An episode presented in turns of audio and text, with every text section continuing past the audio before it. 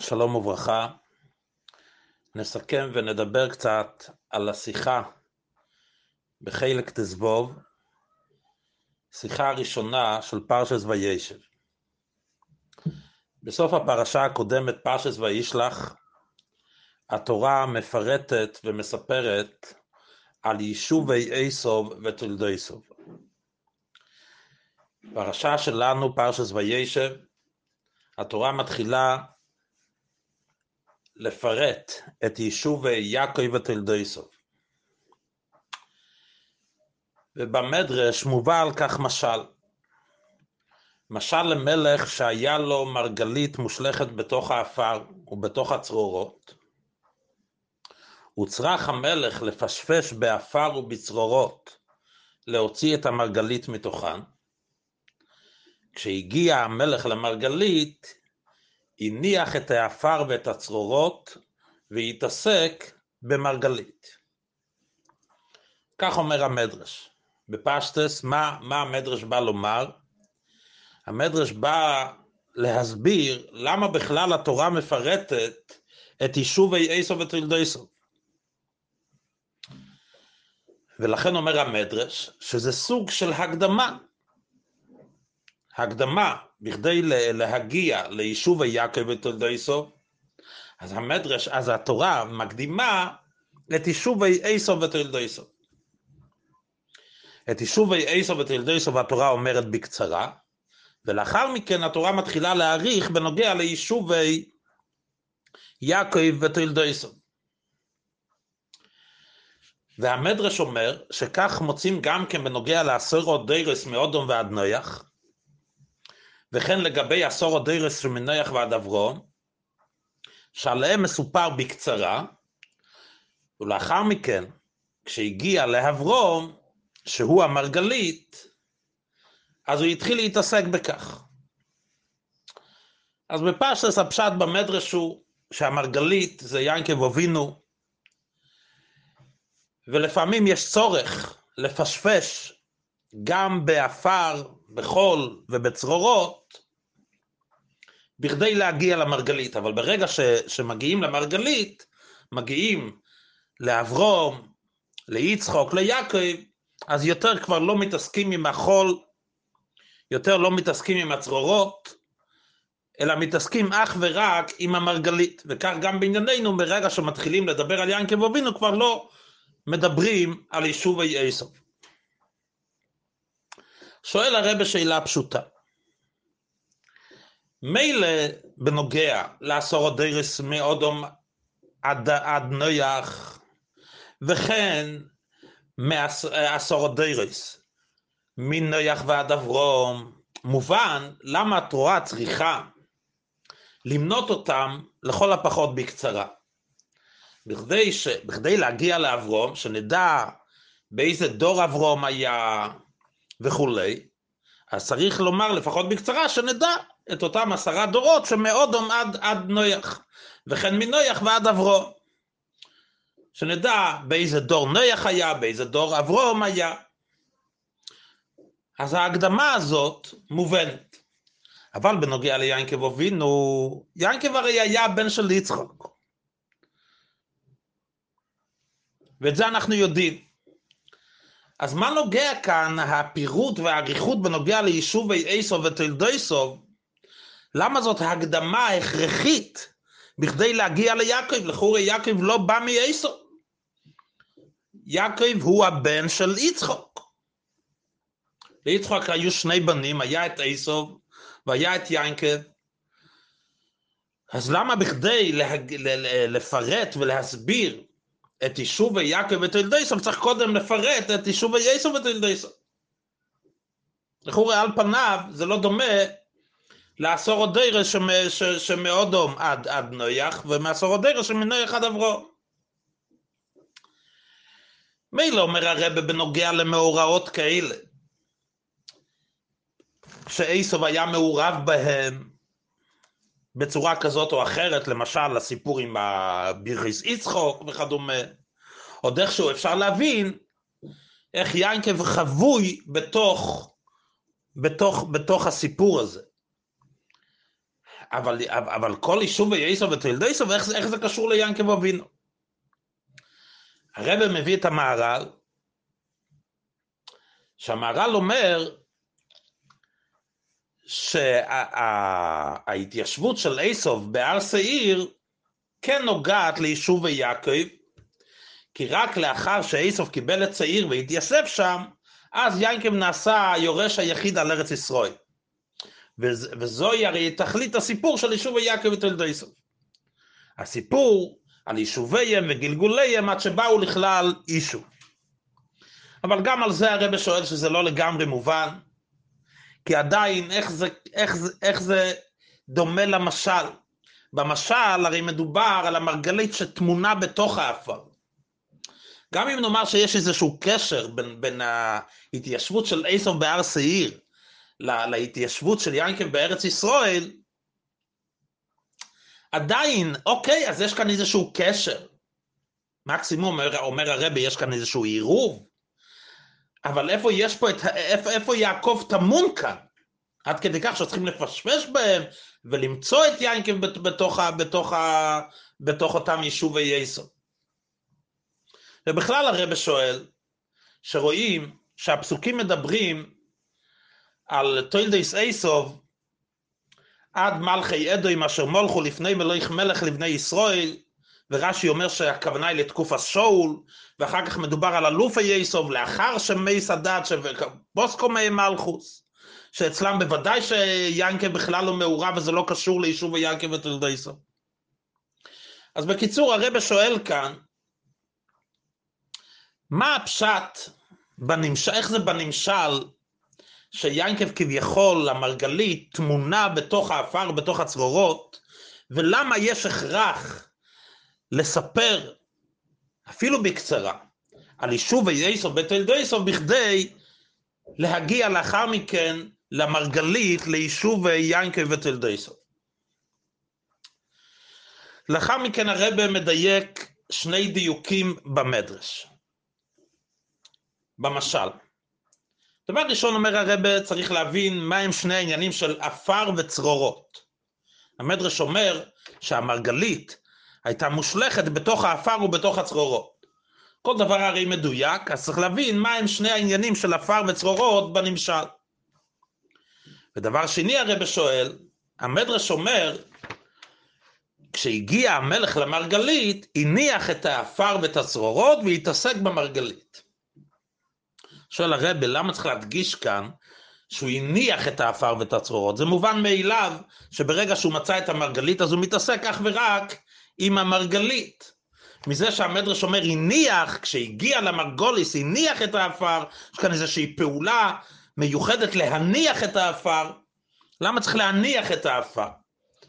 זה מאוד מאוד ברור ש- שכעת ההתעסקות היחידה היא אך ורק עם המרגלית. לאחר מכן, אחרי שני הדיוקים האלה במדרש, הרב עובר לדייק כמה דיוקים ברש"י. רש"י גם כן מביא את המדרש, את המשל הזה שמובא במדרש, אבל, אבל ישנם כמה שינויים שרש"י משנה מהמדרש. השינוי הראשון הוא, רש"י אומר, במקום לפשפש באפר, אומר רש"י, הוא ממשמש בחויל וכויברוי בכבורו.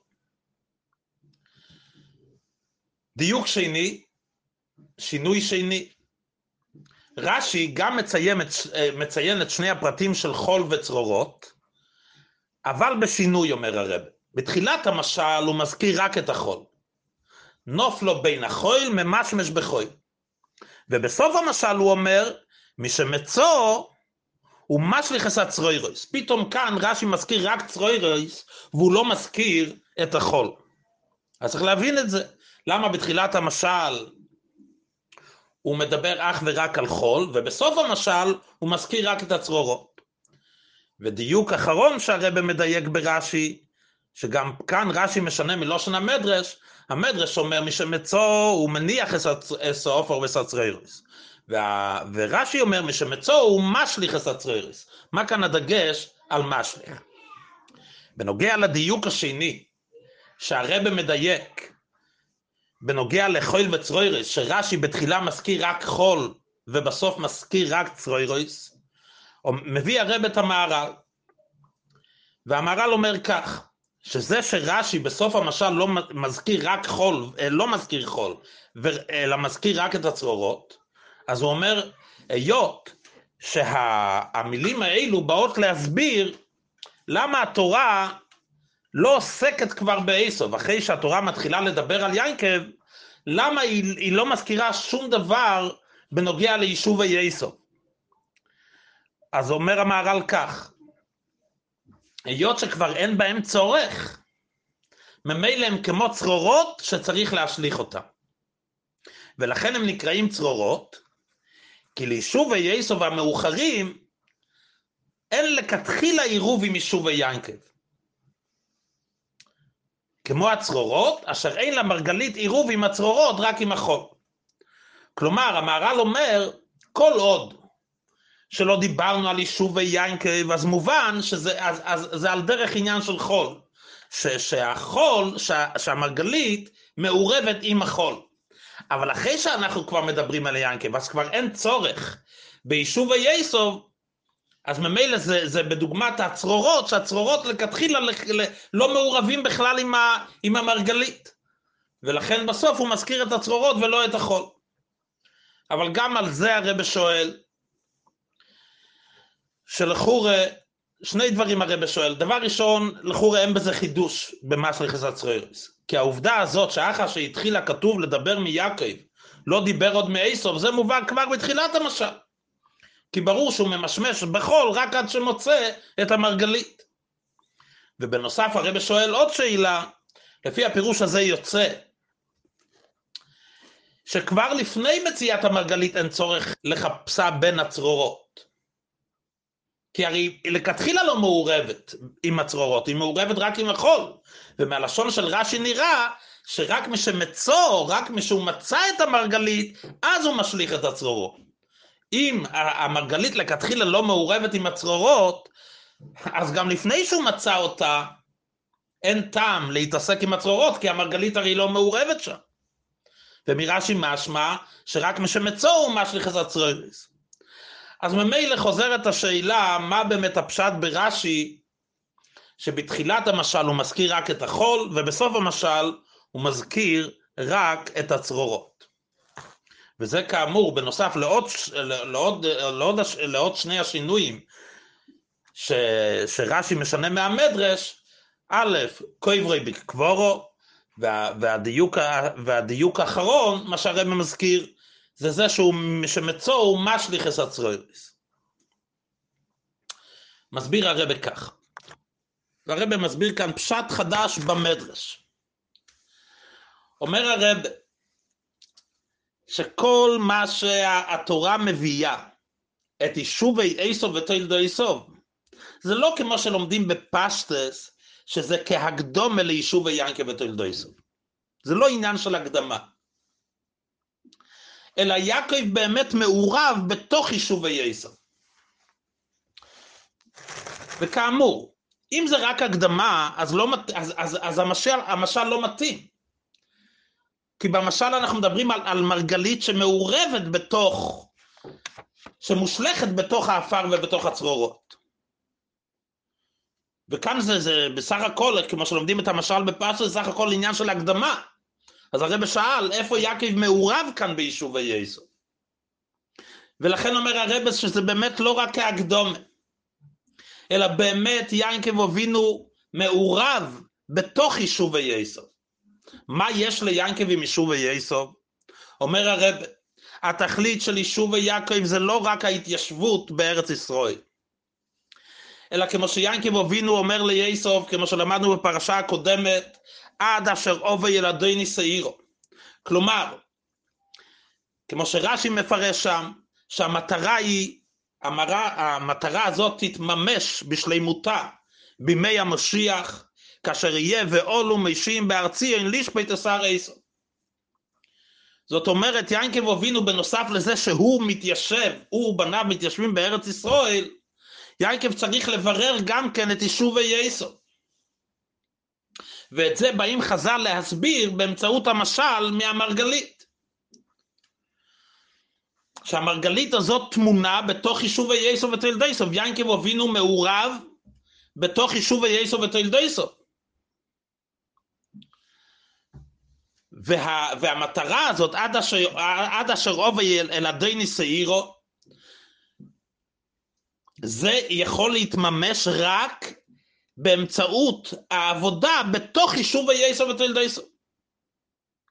ולפי זה הרב מסביר גם כן, למה התורה מונה את יישוב איסוב ותלדייסוב, כל, את כל מלכי אדום עד למלך הדר ש, שהיה בימי שאול, כי שאול היה משיח השם, ואילו זכו אומר הרב, אז כבר על ידו היה מתממש, הייעוד שבעולו משים מארצי, אין ליש בתסר איסוב. לפי זה הרב מסביר, מה הם שני העניינים שבמשל אפר וצרורות. כי בעניין של לשפוט עשר איסוב, אומר הרב, יש שני אופנים. יש אופן אחד, שאיסוב יתברר ויזדכך לאוסיד לובי. כמו שמובא בנוגע לכמה אומות, שהם יתהפכו לטוב, יהפכו לטוב. כמו שהפסוק אומר, עוז אפך אל עם סופו ברורו, ליקרוי כולום, ולעובדה ישכם מחו. הרב מביא גם את המים החזל, שאוסית חזיר לי תואר, שחזיר זה רמז למלכוס אדוים. זה אופן אחד של בירו. ויש עוד חלק באיסוב, שהחלק הזה הוא רע גמור, שאותו אי אפשר לברר, אותו צריכים פשוט לאבד ולהשמיד. כמו שכתוב, ואויו בייס ינקב איש ובייס יוסף לאהובו, ובייס איסוב לקש, והחולום, ולא אי יסורית. זאת אומרת שבאיסוב ישנם שני חלקים, יש את החלק שאותו אפשר לברר, ויש את החלק שאותו צריכים לאבד. אומר הרב שזה שני העניינים של אפר וצרורות. אפר זה דבר שהוא מעלים ומסתיר, אבל יכול להיות לו גם תועלת, הוא לא רע מוחלט. לפעמים דווקא זה שהוא מקיף את המרגלית, הוא יכול לשמור עליה כמו קליפה ששומרת את הפרי. כך גם בנוגע לאוסיד לובי כתוב, ועומדו זורים וראו צייך. שלפעמים דווקא הם מביאים תועלת לעם ישראל. אבל צרורות, מצרורות אין שום תועלת. כמו שהגמרא אומרת, כמו שהגמרא אומרת בבא בקמא, שצרוירס זה, זה לגבי ניסקי באימו, ש, ש, שצרוירס כולו עניין של נזק.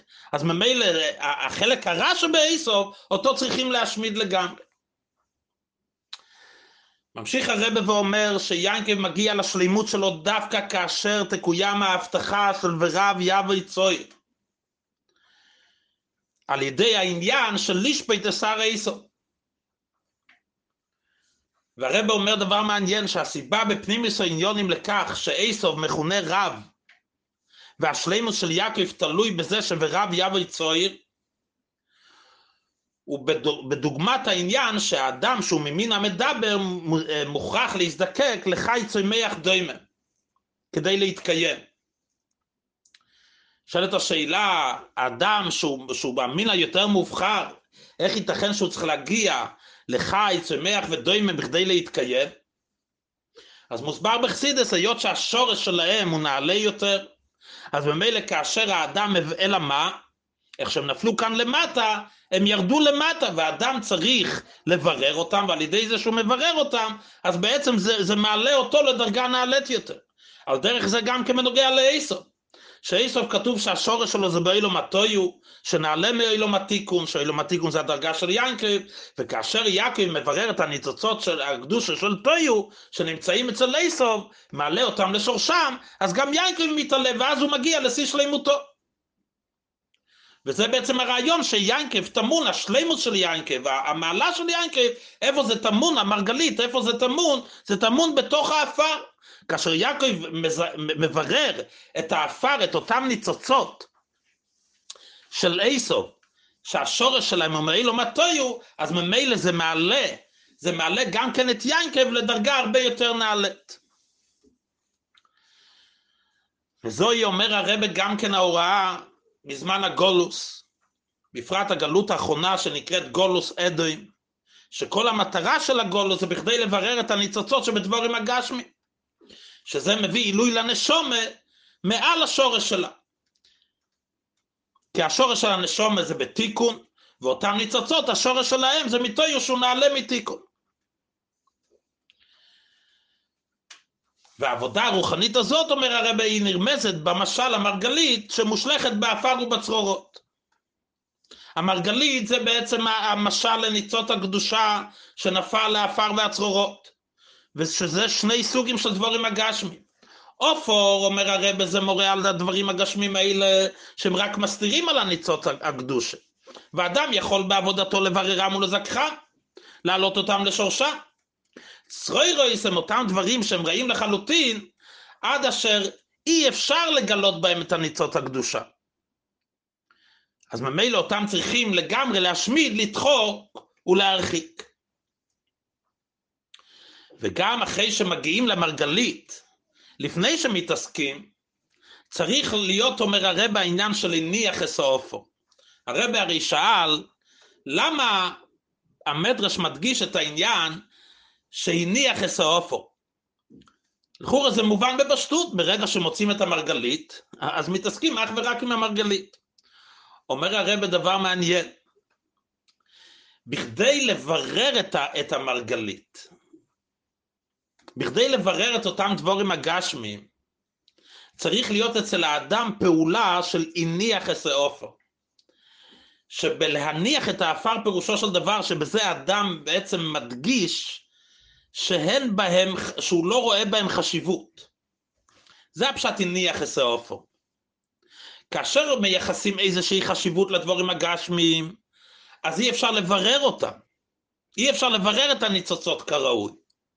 אבל דווקא כאשר יש את הניח אסעופו, שאדם אדם ממחיש בעבודה שלו, בהתעסקות שלו עם האפר, שהוא הוא מניח אסעופו, הוא לא מייחס חשיבות לאפר כשלעצמו, וכל המטרה היא אך ורק המרגלית, זה מה שמאפשר לאדם לברר ולזכך את הניצוצות שנמצאים בתוך הדברים הגשמיים.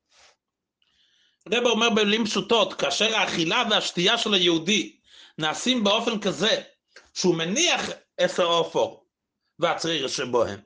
זאת אומרת ש, ש, שהוא מראה ב, ב, ב, בהנהגה שלו, שהוא לא, הוא לא, הוא לא, הוא לא מתעסק איתם, הוא לא מתפעל מהם, אלא הוא מניח אותם הצידה, הם לא חשובים בעיניו.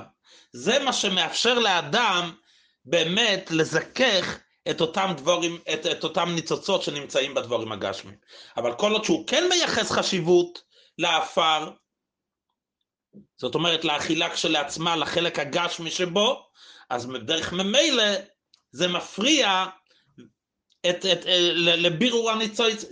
אז לכן רשי, לכן המדרש צריך להזכיר כשהוא מדבר על העניין של בירור הניצוצות, זאת אומרת בכדי למצוא את המרגלית צריך להיות פעולה של הניח אסעופו, שבעביד אסעודם פירושו של דבר להניח את הדברים הגשמים ולא לייחס, לא, לא, לא לייחס להם חשיבות. לפי זה הרב מסביר גם כן את השינויים שרשי משנה מה, מ, מלושן המדרש. רש"י, אומר הרב, יורד קצת יותר לפרטים איך האדם צריך לעבוד ואיך הוא איך איך איך איך נעשה הבירור הזה של אותם ניצוצות. ולכן כשרש"י מדבר על הבירור הוא מדבר בעיקר על, על החול, הוא לא מזכיר את הצרורות. ולמה? כי עיקר ההתעסקות של האדם צריכה להיות עם החול, שאותם אפשר לברר. זה אותם דבורים גשמים שאותם אפשר לברר. לעומת זאת הצרורות, למרות שיש בהם ניצוץ אלוקי, כי אחרת לא היה להם קיום, אבל הניצוץ האלוקי הזה הוא כל כך מוסתר, ואי אפשר לברר אותם, לפחות בעבודה רגילה. אז ממילא, לכן רש"י, כשהוא מדבר על העבודה הרגילה, במה אדם צריך בעיקר להתעסק, אז הוא צריך להתעסק עם אותם דבורים גשמים שבבחינת, שהם בבחינת חול.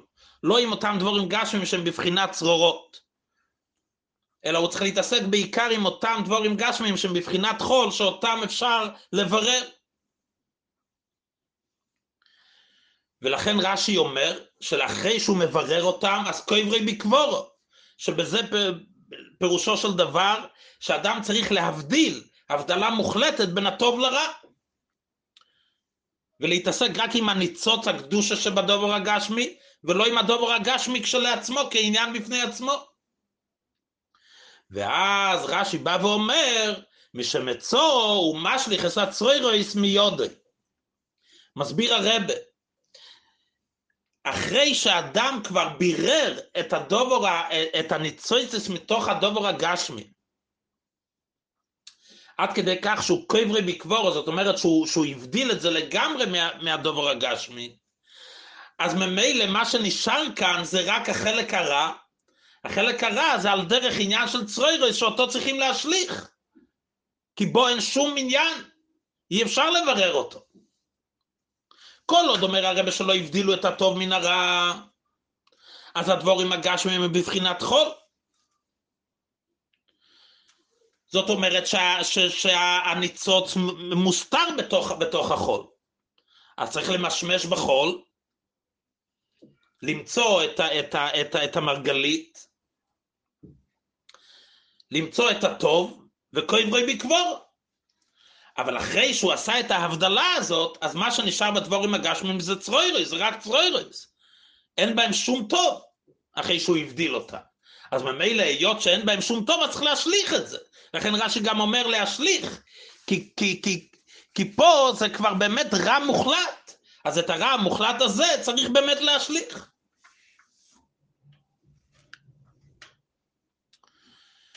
ממילא יוצא, ש... שמה שרש"י מדבר בתחילת המשל על החול ובסוף המשל על הצרורות, מדובר על אותם דבורים גשמים, שבתחילה הם בבחינת חול, אבל אחרי ההבדלה הם הופכים להיות בבחינת צרוירויס.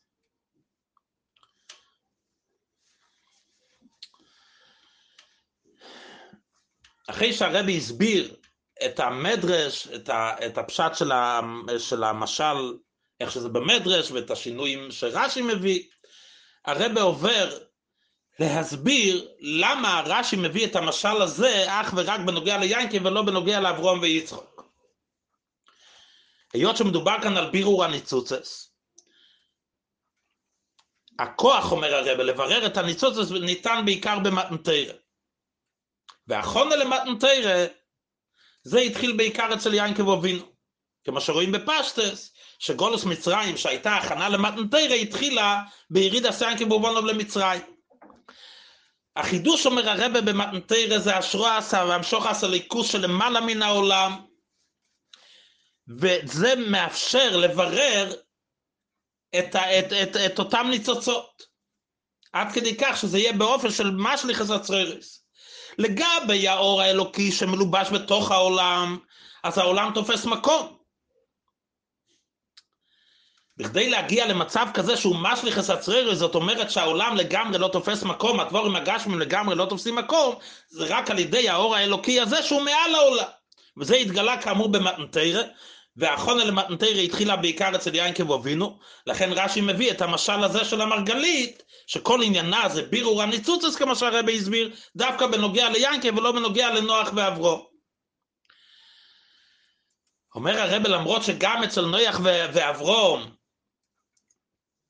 גם, גם על ידי העבודה שלהם ובאמצעותם נעשה בירור הניצוצס.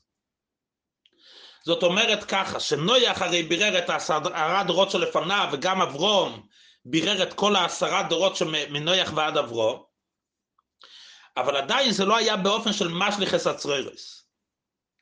זאת אומרת שגם אחרי הבירור העולם עדיין נשאר מציאות. אומר הרב, למרות זאת רש"י מציין שעל דרך זה נאמר גם כן בנוגע לעשור הדורות שמאודום עד נוח ומנוח ועד אברום. זאת אומרת שיש לזה כן איכשהו קשר למשל עם המרגלית, משום שהעבודה באמת התחילה עוד בנוח ואברום, אבל השלימוס נעשה על ידי יענקי ואבינו. והרב אומר כך, נוח, את מה הוא בירר? הוא בירר את אותם עניינים ששייכים לעולם.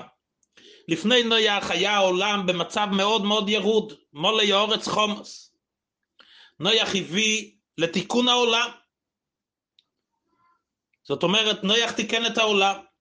לאחר מכן בא אברום, ואברום המשיך גילוי אלוקות בתוך העולם, ויקרא שם בשם השם כאלוהים, הוא המשיך אלוקות בתוך העולם.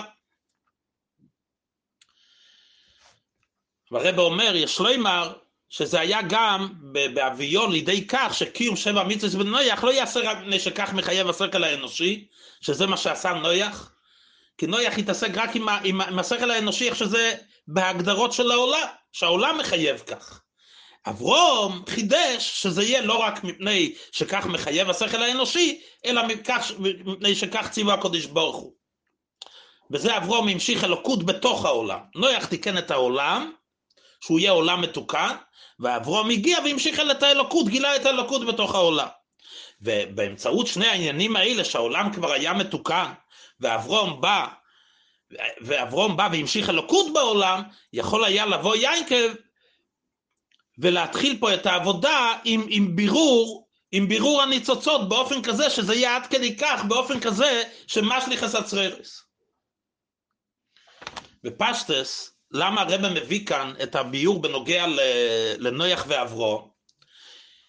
לחורה בנויח ואברום אפשר כן להבין בפשטס שזה, זה שכמו שהרב אומר בתחילת השיחה, שזה שהוא אומר עשור דרס מאודום עד נויח, זה בסך הכל הקדומה בכדי שנבין איפה נויח ממוקם. אותו דבר עשור דרס מנויח ועד אברום בכדי שנבין ונדע מי הוא אברום. אז למה הרב מסביר גם בנוגע לעשור הדרס מנויח ועד אברום, מנויח ועד אברום, ועשור הדרס מאודום עד נויח גם כן את אותו עניין שגם הם קשורים לעניין של בירור הניצוץ, שם הרי לחורי כן אפשר להסביר שזה רק הקדומה, אז ההסבר הוא פשוט, כי רש"י בעצמו מקשר את זה עם, עם, עם, עם אותם עשור הדרס, שמנויח ועד, שמנויח ועד אברום ומאודום עד נויח. אז אם הרב מסביר שזה הפשט, במשל של המרגלית, ורש"י מקשר את זה גם לזה שהתורה מפרטת את עשור הדרס מאודום עד נויח ומנויח ועד אברום, אז צריך לומר שגם שם זה לא רק עניין של הקדמה, אלא גם שם יש לזה קשר לאותו, לאותו משל עם המרגלית. אז ממילא לכן הרב מסביר שגם נויח התחיל עם תיקון העולם, גם אברום התחיל עם בירור העולם, בזה שהוא המשיך אלוקות בתוך העולם, והשלימו זה כאמור על ידי יעקב אבינו, שהוא כבר, שהבירור של עשו, שהשלימו של זה יהיה בימי המשיח, שזה, שזה השלימו שבא דווקא אחרי העבודה של נויח ואברום. והרב מסיים את השיחה, שכשם שעבודת בירור הניצוצה של כל יהודי צריכה להיות באופן של מש, שמצוא ומשליך הסצררס, כך הוא גם מנוגע לכלל ישראל. כל הגולוס, כל, המת... כל העניין של הגולוס, זה בכדי לברר את הניצוצוס על ידי עם ישראל, בכל מקום שהם נמצאים. וכל יהודי באיזה מקום שהוא לא נמצא, צריך לדעת שכאן השליחות שלו, לראות בזה שליחות, לברר את אותם ניצוצות. ממילא אומר הרב, מיד אחרי שהסתיימה תקופת גולוס מצרים, מצאו את המרגלית, אז יצאו ממצרים כהרף עין. הרב שואל, מה החיפזון? למה היו צריכים לצאת כהרף עין? הרי ישיבות הסתיים, ובסך הכל בני ישראל לא סבלו שם, הם היו בארץ גוישן, למה, למה לא להישאר עוד קצת בארץ גוישן? אלא אומר הרב שזה הסדר של בירור הניצוץ, שמיד איך שמוצאים את המרגלית, צריך להשליש, להשליך את הצרורות. אם אין כבר צורך להיות במצרים, אז צריך באותו רגע לצאת ממצרים. ומילא אומר הרב שכך אנחנו צריכים לקוות גם בנוגע ל- ל- ל- לסיום הבירורים, לצאת מן הגלות האחרונה, גולוס אדום. כי מי צייסחו מארץ מצרים הראינו נפלויס, אז ממילא כשם שזה היה בארץ מצרים, שזה היה בחיפזון, שמיד איך שסיימו את בירור הניצוצס, אז מיד יצאו ממצרים, אז גם כאן, ברגע שמסיימים את העבודה, צריך אה, לבקש שיהיה באמת העניין הזה, שמיד היני גוליל, שכל בני ישראל יצאו מכל הארצות, ויבוא עם משיח לארץ אשר הנה הבא אלוקיך בו, וגאולה אמיתיס והשלימו בקור ממש.